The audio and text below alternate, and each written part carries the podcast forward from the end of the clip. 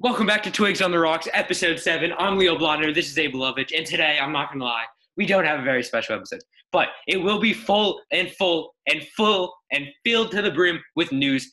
In fact, the the newspapers can't even write down how much news this has because there's just so much news. That's why we're recording in a podcast. We'll be going over the number of players with COVID, some dates, and so much more.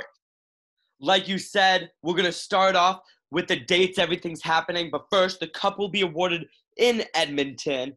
But for the dates, on July 13th, the training camps open. That already happened. That was yesterday. July 26th, the teams are going to travel to hub cities. Let's go, baby. July 28th to 30th, the exhibition games are going to happen, and we'll be telling you all the schedule after the dates. And then August 1st, the call, the qualifiers begin. That's when things really start to heat up. That's when things matter. Hot, and a little spicy. Hoo-hoo-hoo. August 10th, phase two of the draft lottery, sometime around then. Okay, okay, okay. August 11th, the first round is scheduled to begin. You love to see it. August 25th, the second round begins. Oh, Let's baby. on how players act and how the teams win or lose. Around September 8th is the conference finals. Let's go. Let's go, baby. The conference finals. And the final yet, but the most the conference finals. yeah, the most important round of the playoffs, the Stanley Cup final is going to be happening roughly around September 22nd. Let's go. And October 4th is the last possible day for the finals. There's just so much hockey for the next 3 months. Get just get hyped. Yeah, and around October 9th, 10th will be the draft. Let's also get hyped for that. You know, for the teams that aren't good enough to play in this year's playoffs. Uh, that is one day they can be looking forward to. Yeah. Like like we said in previous episodes. Those teams aren't that great, but today we're focusing on the teams that actually made the playoffs. Let's go. Okay. Um. So we're gonna be from the beginning of when the hockey starts for the qualifying round. It's gonna be starting at around noon, and it's gonna be ending at around 1:30 a.m. Eastern time. Um. And on the West Coast, it's gonna be starting around 9 a.m., which is insane. It's hockey all day, except for uh, August 2nd, which the games will be starting at 2 p.m., but also ending at 1:30 a.m. Eastern Standard Time. Let's go, baby! That's Five hockey all night. full- full days of just just hockey. Let's go. That is the best thing that can happen. The more hockey, the better. And after this break, we need hockey na- more now than ever. Than ever. But mm-hmm. the exhibition games are going to be happening 28th to the 30th of July, like we said.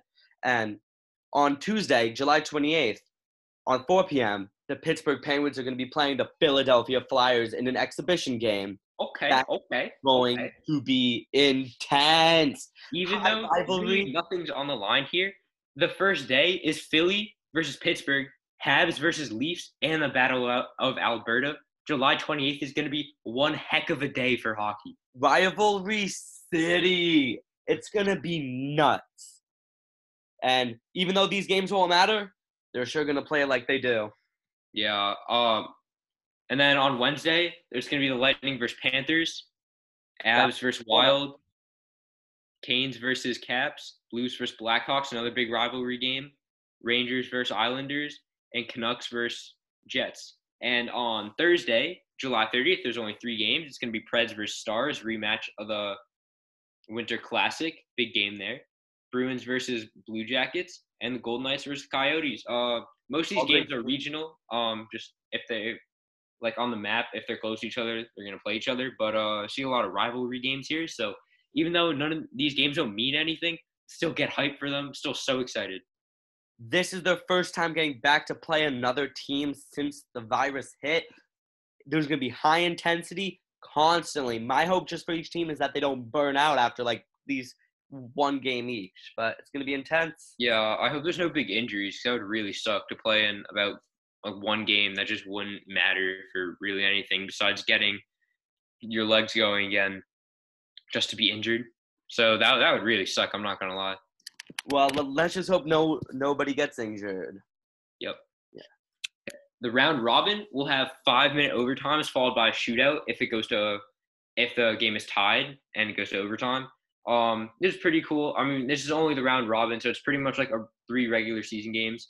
Um, Yeah, I think it was interesting for them to do that because I, they don't want them to play too much, especially if the games don't. They they mean stuff, but they're not going to get eliminated, so they don't mean as much, uh, Uh, not as high as intensity as the elimination games. And the logos at center ice will be the NHL logo instead of the Leafs and Oilers logo. that's going to be fair. Like it's all the teams there, so got to make the logo for the league. Yeah. Yes.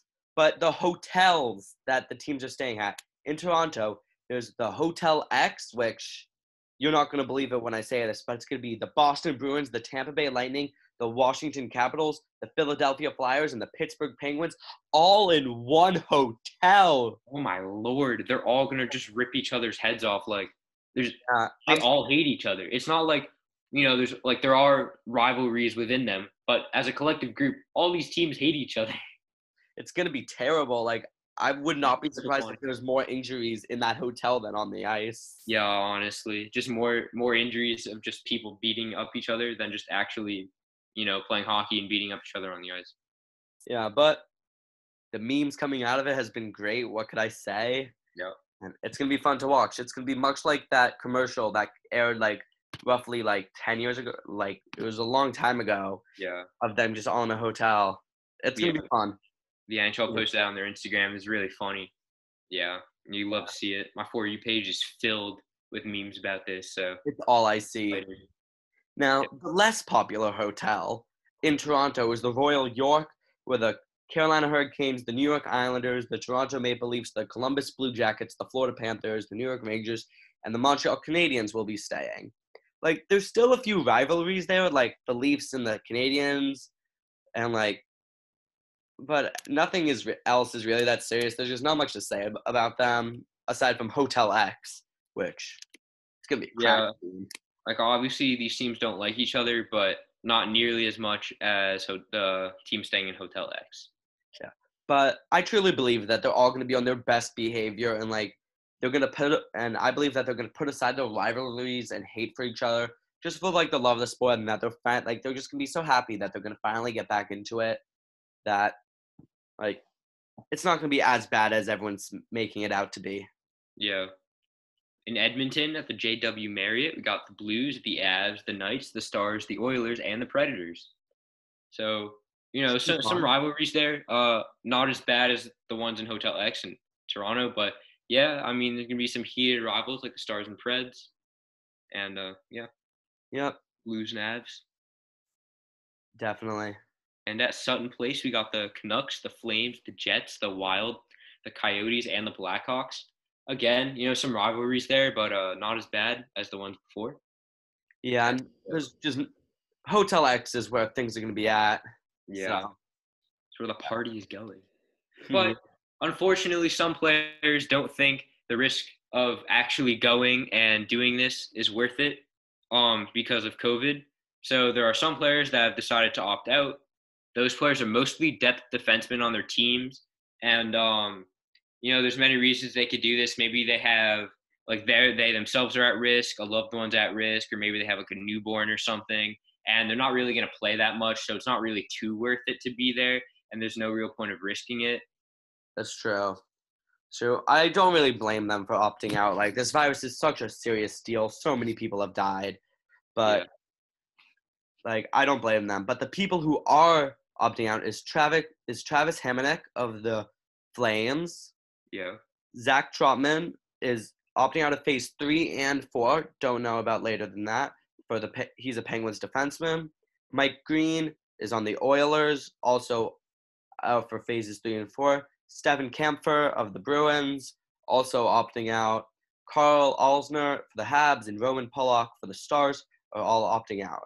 Yeah, Roman Polak's a key player. Hamonic plays really well for the Flames, but there's no like huge stars opting out, and I can see why they would do it. That makes sense. That's true. That's true. Yeah. Some injuries have happened. Uh, Steven Stamkos is out currently, but he will be back for the playoffs. You know, he's had a minor injury in training camp. Yeah. And Greg. Pateryn is out for phase three, and his future is unknown. Yes, but a lot of players are coming back from injuries in the regular season to these playoffs, and how they will affect their team is going to be a huge impact because Tarasenko, Rantanen, Guentzel, Stamkos, Seth Jones, and Dougie Hamilton are all key players coming back to their teams that could help them on this push, which they have not seen much of in the regular season. Yeah. Personally, in my opinion, Rantanen is going to be the most impactful of them on the Avs top line with Nathan MacKinnon. I think he's going to produce a lot coming off an injury, but Stamkos is also an amazing player. Yeah. And uh yeah, especially with uh Stamkos.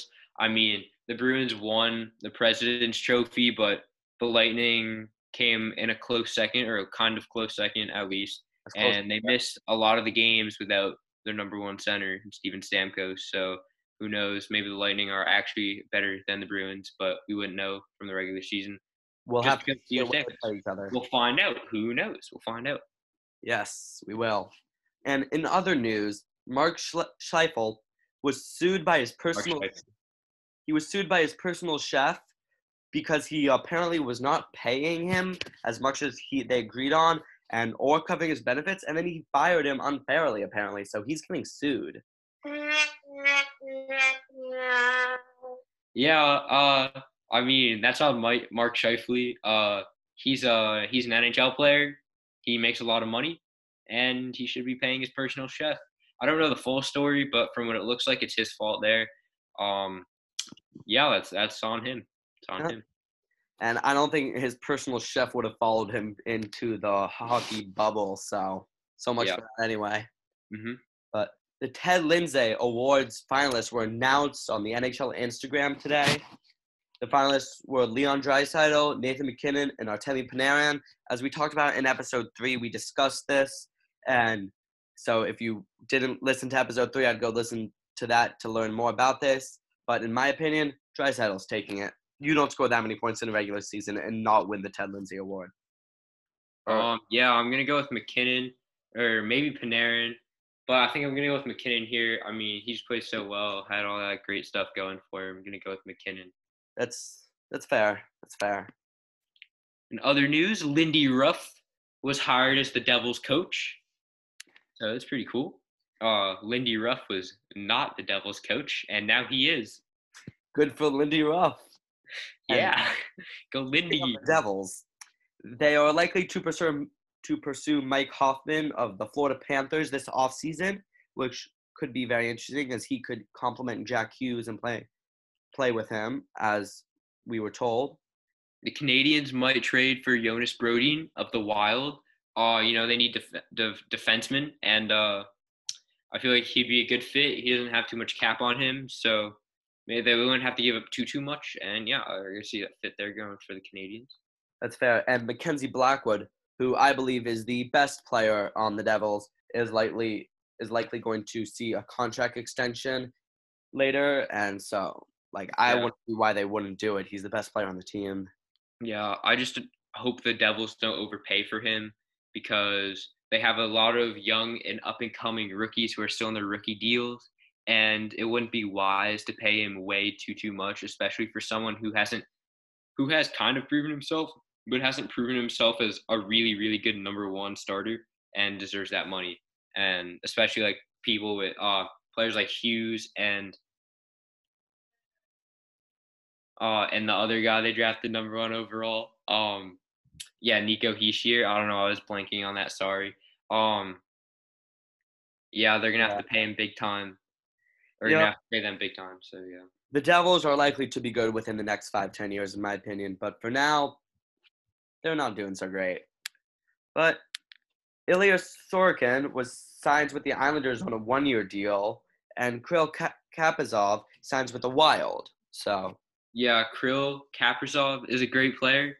Um, it was just a matter of time before he signed with the Wild out of the KHL. Same thing with Ilya Sorokin.